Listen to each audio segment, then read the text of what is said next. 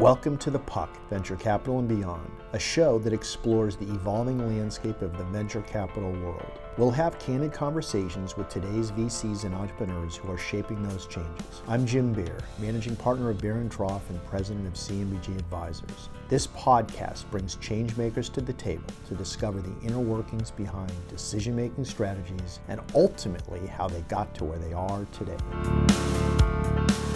I wrote a memo and I said, if we're going to do one investment, we should do 10, right? I knew that from being a finance major. If you're in it, you say finance. If you're not, you say finance. But I was a finance major at Illinois. Today, I am really excited to sit down with Rick Smith, co founder of Crosscut Ventures and one of the pioneer investors responsible for growing the LA and Southern California VC community. Good morning, Mr. Smith. Good morning, Mr. Bear.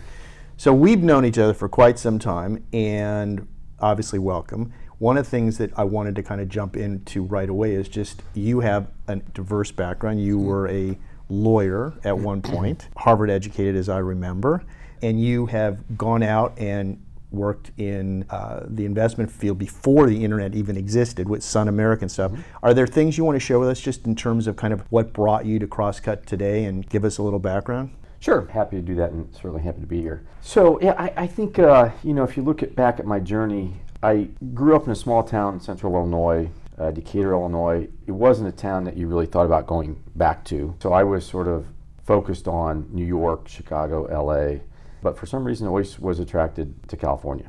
We had a single A affiliate of the San Francisco Giants baseball team in, in our town. We had nothing else in our town. Occasionally, the Harlem Globetrotters would come by. But for some reason, I just always liked California, and so I went to University of Illinois undergrad. Uh, was a finance major there. Did go to Harvard Law School, but I always wanted to go to a big city, and always wanted to try California. So I ended up coming out to California, split a summer half in San Francisco and half in, in Los Angeles, and I really enjoyed San Francisco, but I just fell in love with LA. So I'm one of those guys that just like I love LA. I love the weather. I love the outdoor activities. So for me, it kind of started with geography. I just needed to find a, a, place to go. I had opportunities. It was kind of rare, but was starting to become more common back in the 80s, as you may recall, that lawyers could actually go straight into business. I had an opportunity to do that in New York. I chose not to and really chose LA and thought, well, I'll work for a couple years in law and then get out. And it ended up taking, you know, six years. We went through a white collar recession uh, so it just sort of extended my stay as, as, a lawyer. But I think that certainly the training as a, uh, I was at a Wall Street firm here. I think the training as a lawyer to think critically, to not panic, to actually just read. I look at today, people just don't read, right? I mean, just sit down and read it. You don't have to ask, what is a contract? Say, read the contract, right? It's not that difficult. But I think you learn all that as a lawyer. I did that for, you know, I wanted to do it for two, I did it for six but I ended up really kind of wanting to get into business. I didn't know what that meant, and I had the good fortune to work on several mid-market M&A transactions, mergers and acquisitions, and I enjoyed intellectually what I was doing. I didn't enjoy the day-to-day, right, chasing commas and, and drafting 110-page indentures, single space, and ended up going to work for and with you know, folks we know. Started a merchant bank here in town and that at least got me into the business mode, right? We, we bought Steinway Piano Company, we bought Selmer, which makes band and orchestra instruments back in Elkhart, Indiana. And to me, once I got on that side of the world and out of law, I was set. And by the way, I took a 50% pay cut. I saved every penny I had as a lawyer because I knew I wanted to get out. So I was spending 50% of what I was making. Most people, you know, spend 110% of what they make. But I, I was sort of driven to, to get out and figure out what business meant for me, early on anyway, it was doing these acquisitions. Steinway's a great company. You know, it was 70 years old at the time, I think, and it was just a great company to be involved with. But after doing that for a couple of years, I, I, had an opportunity to work with Eli Broad, who, if you think about it, right, Eli's one of the best entrepreneurs in the country, certainly in LA. He started two companies that became worth, you know, multi-billion dollars. Kaufman and Broad, right. which is KB Homes, right. right? And then he started Sun America, and Sun America ended up being sold for 19 billion dollars. So I had an opportunity to work with Eli, get a front row seat to what an entrepreneur is like, but also someone who's running a major company. And I was there doing mergers and acquisitions. It was there that I became aware of opportunities. So it's 1997 now. Silicon Valley is just starting up. The internet is just getting going And I ran across a couple of friends who say there's opportunity in Silicon Valley for this Series B investing. I had no venture experience whatsoever. Venture capital was always something that was interesting to me, but a very high level, intellectual level. My dad was a plumber. I didn't know anything about venture capital, but I was intrigued by it and ended up doing a lot of homework. I went up to Silicon Valley on weekends. I'd go up there at night. I kept my day job. I did get a sense there was great opportunity there and an opportunity for SunAmerica, who had a very large balance sheet.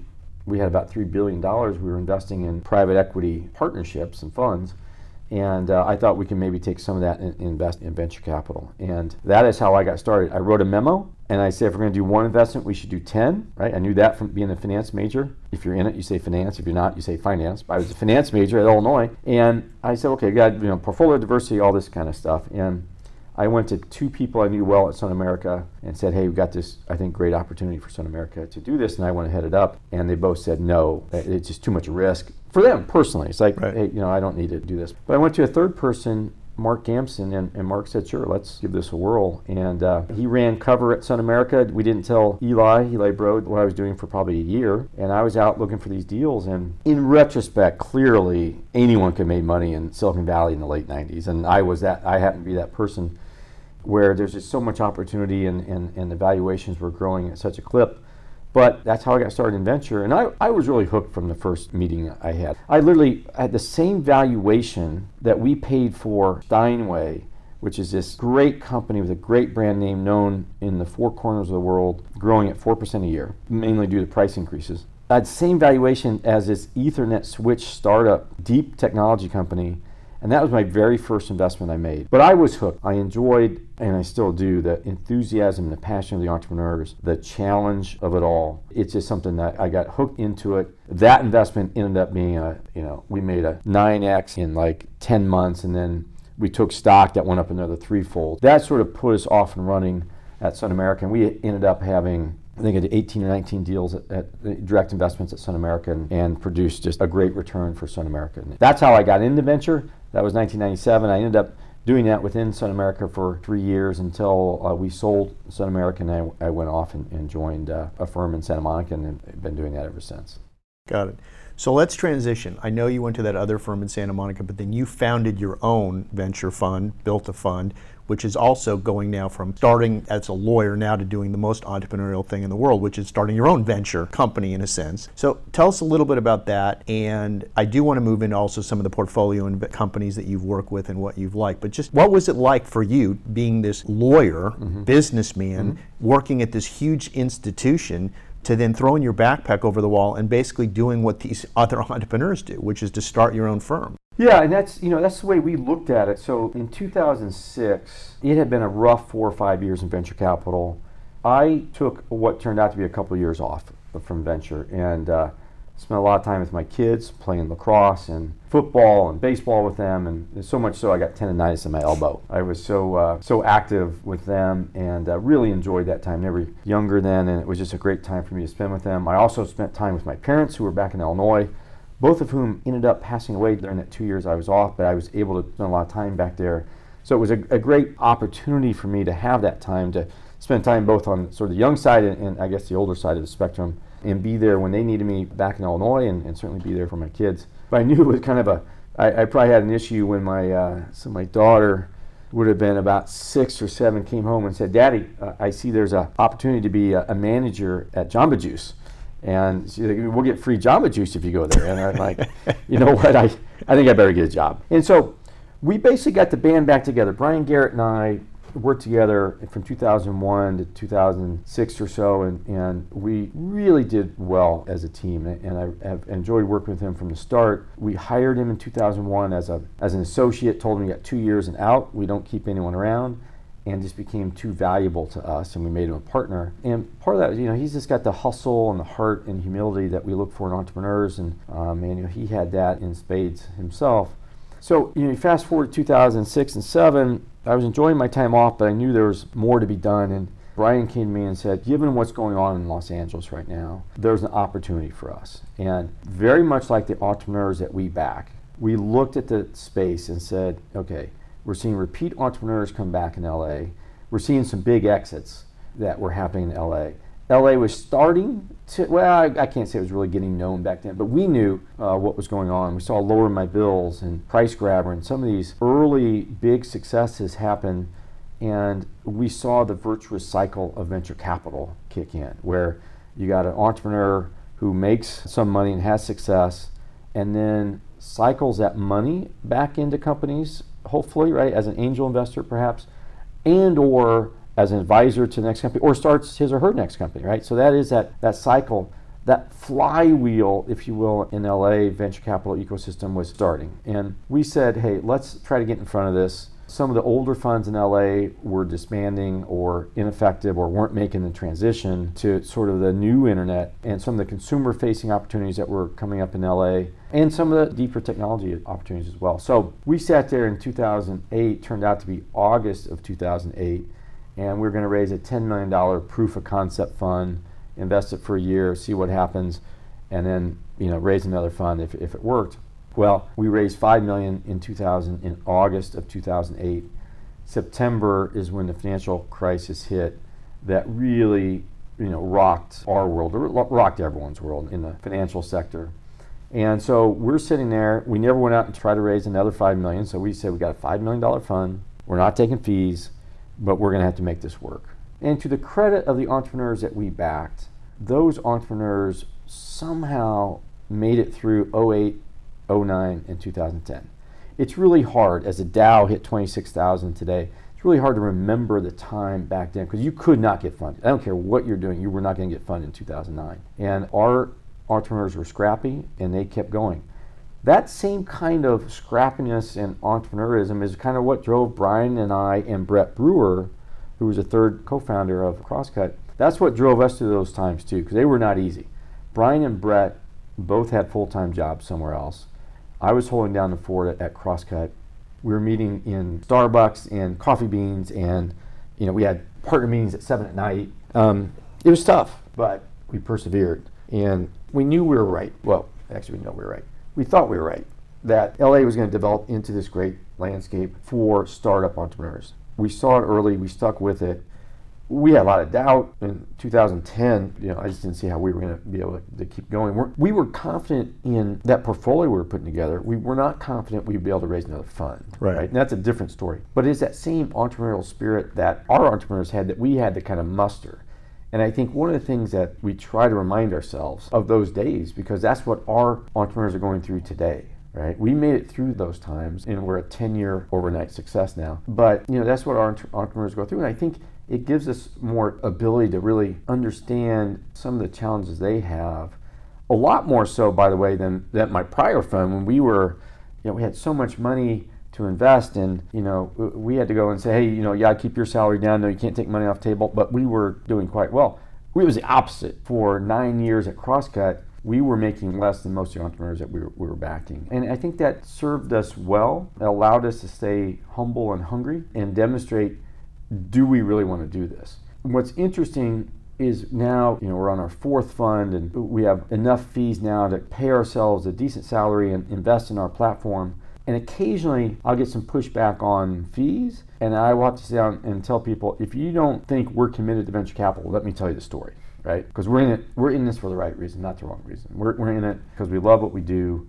We love helping entrepreneurs try to build the next great companies, and along the way, hopefully drive returns that outperform the S&P 500 by 800 basis points for our investors who now are some institutions that are investing monies for widows and orphans and, and some good causes too um, some very good causes that have backed us now so you know this has been a it's been a great journey for us i always said i want to start a company I didn't think it was going to be a venture capital company backing other companies that were starting, but that's what I did, right? And I will say too, about the time my, um, you know, so my, my dad passed away in 2006. He was a plumber and uh, did not graduate from high school dropped out of high school because his dad came to him in 1932 and said, during the Great Depression, we got to put food on the table.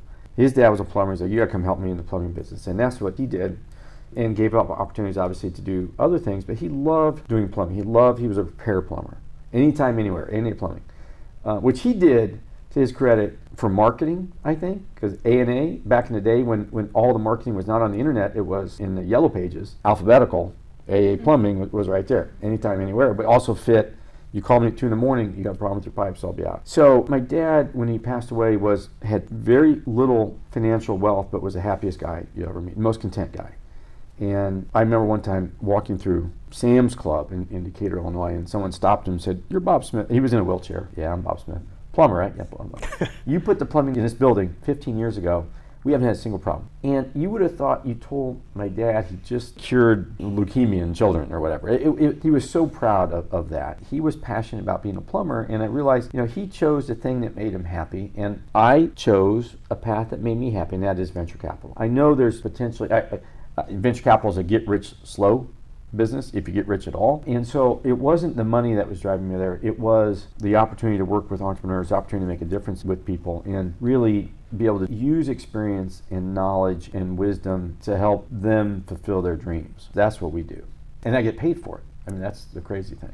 So, are you comfortable sharing any of the company stories that have been particularly exciting or interesting to you? For instance, whether or not it's a shootout or what you're currently working on. Is there any particular company or story you'd like to share with us? Yeah, sure. I mean, we, we love telling our story through our entrepreneurs. I mean, that really is what makes it. I will tell you one story. One story that stands out to me from the early days at Crosscut. We backed a, a company that was based up north in Berkeley, in the uh, advertising technology space, ad tech space, and, I think we invested in 2000 August or September 2008 or so. In 2009, they needed more money. They couldn't find money anywhere. This entrepreneur lost his house to foreclosure because we didn't have the money to put more money in the company. He couldn't pay himself enough to cover his mortgage. And he went to his wife and said, You know, we're going to lose the house, but I still believe in this company. I, w- I want to keep going. She said to him, That's fine, but we need to get closer to her parents to help take care of the kids. They had young kids at the time. And he said, that's fine. The only problem is the parents were in Spain and, and they were in Berkeley. And so they moved to Spain. I mentally, I can't, I don't know if I wrote the company off, but I certainly didn't think it had a great chance to make it. And that entrepreneur, Justin Kuykendall, he was on airplanes all the time. We had back office operations in South America. He was flying from Spain to the U.S. to South America through the Bermuda Triangle back to Spain it was an amazing story, and, and, that ended up being one of the biggest performers in, in our first fund. And certainly one of the returns that allowed us to be sort of the foundational returns that helped drive our ability to raise funds two and three and four, right? And so it was that grit and perseverance and confidence that he could make that work. To me, when people ask, what do you look for in an entrepreneur?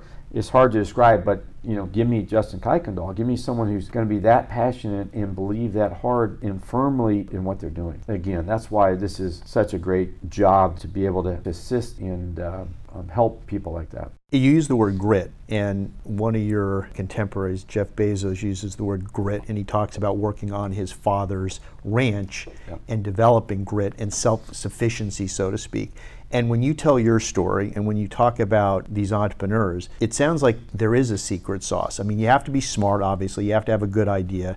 But part of execution sounds like this grit. Do you help bring that out in people, or do you think they already have it? Yeah, I, I think, uh, what do they say? Adversity doesn't create character, but reveals it. I think grit is there, and, and it's, it's a function of, fortunately or unfortunately, how you grew up. In a way, I feel sorry for people who grew up with a lot of things and went to great schools and got advanced degrees because they tend not to make great entrepreneurs. There are exceptions to that, but I think if you look back at, you know, most of the people who subject themselves to the rigors of a startup where you never have enough resources, you're always concerned about running out of money, you're trying to convince people to come work for you for less money they can make somewhere else for the upside somewhere down the road in an industry where eight or nine out of ten companies fail, that takes a special person to do that. You got to be a little off your rocker to do what we do. The entrepreneurs that we see, at least at the seed level, they're coming in, you got to be passionate about what you're doing. Most people are going to tell you, first of all, it's a bad idea. Second of all, you're not going to get funding for it. Third of all, you're not going to be able to hire anyone. I mean, you're going to be told no so many times. That is hard. I mean, it's hard for us as humans to hear that. And so it takes a special person to be that driver and to be willing to keep going. You know, I know they have doubts. One of the questions, you know, I started to ask recently, it's a really simple one, which is just how you doing? And I know how the company's doing. We spent all our time talking about the company and can you help me with this partnership, Rick? And can you make this introduction to this VP at whatever? And yeah, we do that. But you still have to remember at times, you know, well, how are you doing, right? Because it's it's a lonely journey at the top. You have a board on one side of you that has put their money in, but also has put their money in 30 different companies in that portfolio, most likely. You got the people that your reports, your employees, that uh, you know you have to keep up the this. We can do this, the good spirit every day, and keep the optimism. And you're stuck in the middle of self doubt and concern and you know, it's a tough job. It's a tough job. And our job is, is to try to help them feel like, hey, we're not above you, we're with you. We're a partner here. And I certainly encourage our CEOs. I know they manage down really well, but you got to manage up well. If you need us, if you need our, your investors to do something, stay with us, stay honest. We are by nature doing a lot of different types of things. We're managing our current portfolio, we're looking for new deals, we're raising our next fund. And so it can be lonely there as an entrepreneur, but, but we try to make that a little less lonely. So this may be a compound question, but I was going to say what's unique about LA and why should an entrepreneur come to LA? And I'm going to answer my question and then I'm going to turn it over to you. But one reason they should come to LA is to work with you because at the end of the day, Rick Smith is in LA and Rick Smith is not in Silicon Valley. And if they want to build a successful company, they should have an opportunity to get to know you. But in addition to that, why LA? Well, I think LA is just the most exciting startup community in, in the country, probably the world right now. I mean, we're, we're growing fast. There's a sense of optimism and hope down here that you know I, have not seen this level in 20 years. We are seeing more and more people come down here from Northern California. It's expensive up there. It's crowded up there. People aren't loyal up there. You know, what, whatever it is that they see, that I hear from them saying that to me, and they're coming down here. LA's a entertainment capital of the world. We're great at storytelling and we're great at you know music and movies and I think there's a there's a sense here that there's opportunities here for people. You can create your own story, you can create your own movie, you can create your own company here. I think a lot of that's channeling into the startup world now. And so we got more and more funds that are coming here now. We got capital that's that's flowing here. Our companies have gone on to raise 1.3 billion dollars after our money. You can find your Series B and Series C capital if you're here in LA. The larger funds up north are coming down here. They like what's going on down here. The other thing that's going on in LA, back in 2008, we had a lot of ad tech and advertising technology and e commerce. Those are sort of the two drivers. If you look at our fund one, a lot of our big successes in there, ShoeDazzle, Just Fab, Fabletics, were focused on narrower niches, right? If you look at now what's going on in LA, we have a lot of artificial intelligence happening here, data science happening here. SaaS companies are making a strong comeback here, software as a service, enterprise software companies, and certainly AR, VR. You know, this is probably the center in the world for that. I think esports, the business of watching other people play video games and, and participating in that, this is ground zero for that as well. And, and we've invested in all those categories. So there's just an unbridled sense of optimism here. There's also a sense that the tide will lift all the boats here.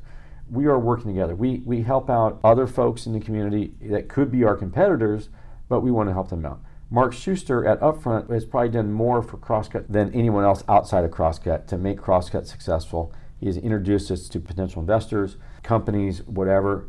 That's the sense of cooperation and community that you don't see in other places to the same degree. And so, for that reason, I think LA's just got all the ingredients to continue this run and continue to grow for unforeseen future here. So one of the things we want to do is prophesize a little and see where the world is going, the puck, so to speak. And one of the interesting things about venture capital is that it is the seed. It is the early mm-hmm. stuff. So if you want to forecast where the world is going, whether or not it's as you were talking about virtual reality or AI, self-driving cars. So from your perspective, you see this dynamism. Where do you see the world going from a VC perspective, solving some of the challenges we have today? Is there anything that jumps out at you right now in terms of where we're going to be in 10 years? Let me tell you a story. When, when I first got in, into venture capital in 1997, a guy named Arthur Rock, who was a legendary seed investor in, in Silicon Valley, called me up as, as a reference on someone else. And I was eager to learn, and I was a sponge back then. I ho- hopefully, I'm, i stay a sponge and, and still soak up as much knowledge and information as I can get from whoever I can get it from. And I answered Arthur's questions about the, the person he was calling me about. But I said, you know, what can you tell me about venture capital? I'm just getting started. All that stuff. He said, Rick, let me tell you a story. We were sitting there in 1992, 1993 we thought venture capital was dead. We invested in personal computers and hard drives and all these things, and we were happy. And he is in the group that would be in the know. He is in that group, Back to some of the biggest companies you've heard of early, the first dollars in. And he said, Rick, not one of us saw the internet coming. Not one. We thought in 1992, we just got to take our chips and go home. It's been a great run. High five. Back then, probably a low five, and go home, right? So that story has stuck with me. By nature, we have to figure out where the puck is going. And so we are always looking ahead. And we certainly have thoughts on what's emerging.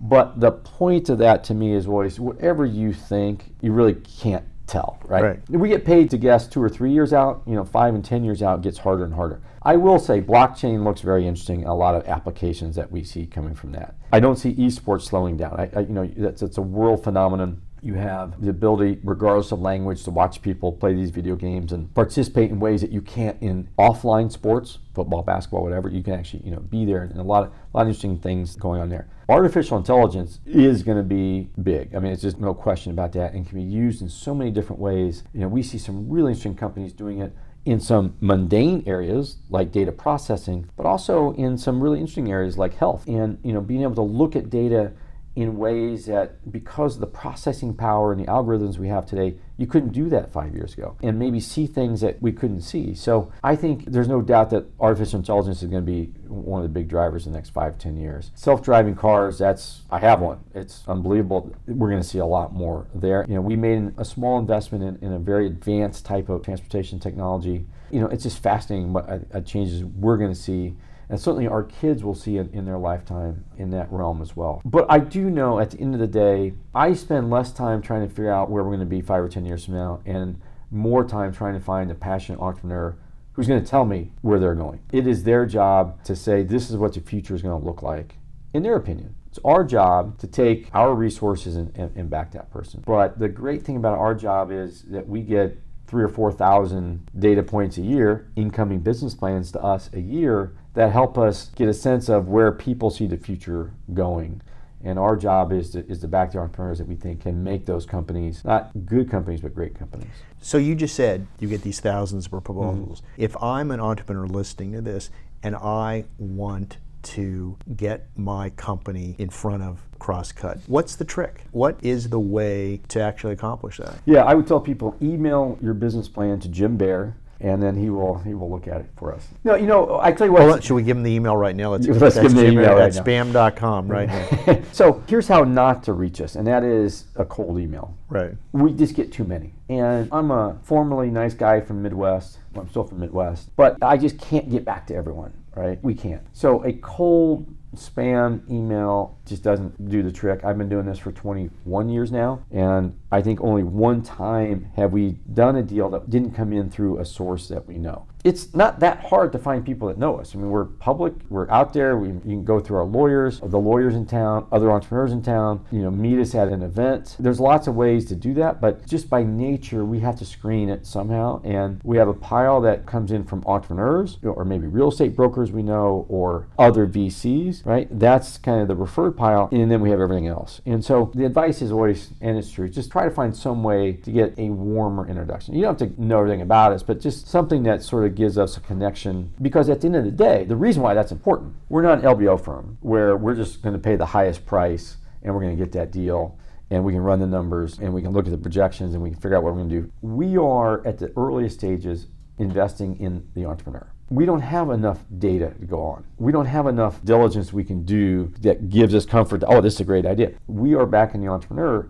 And so, an entrepreneur that comes in cold it's just hard for us to get comfort. An entrepreneur that comes in through a source that someone you worked with or, or whatever, that's a great way for us to get comfortable about the entrepreneur and therefore get more comfortable about the idea. It's almost as if their first test as being an entrepreneur is being creative to figure out how to market themselves to get to you in the first place. Napoleon Hill wrote a book called Think and Grow Rich, and he talks about the steadfastness of people and their determination to get something done. And obviously, I'm not suggesting that people stand outside your car as you're walking out of, of the mm-hmm. door, but being creative and approaching this from an entrepreneurial perspective of how to solve a challenge is part of, I would think, are they going to be successful? Do they figure out who they want to meet with and how the heck they're going to get in front of them? And they've got to figure it out. We back 25 or 30 entrepreneurs in a fund, those entrepreneurs have to figure out how to raise the next round. By definition, their company is either not making any money or is losing money. And you're afforded the opportunity to lose money as long as the upside is great enough and the growth is there, right? Well, of course you can keep losing money because well, that means you have to raise more money. And so we need someone who can raise more money, be told no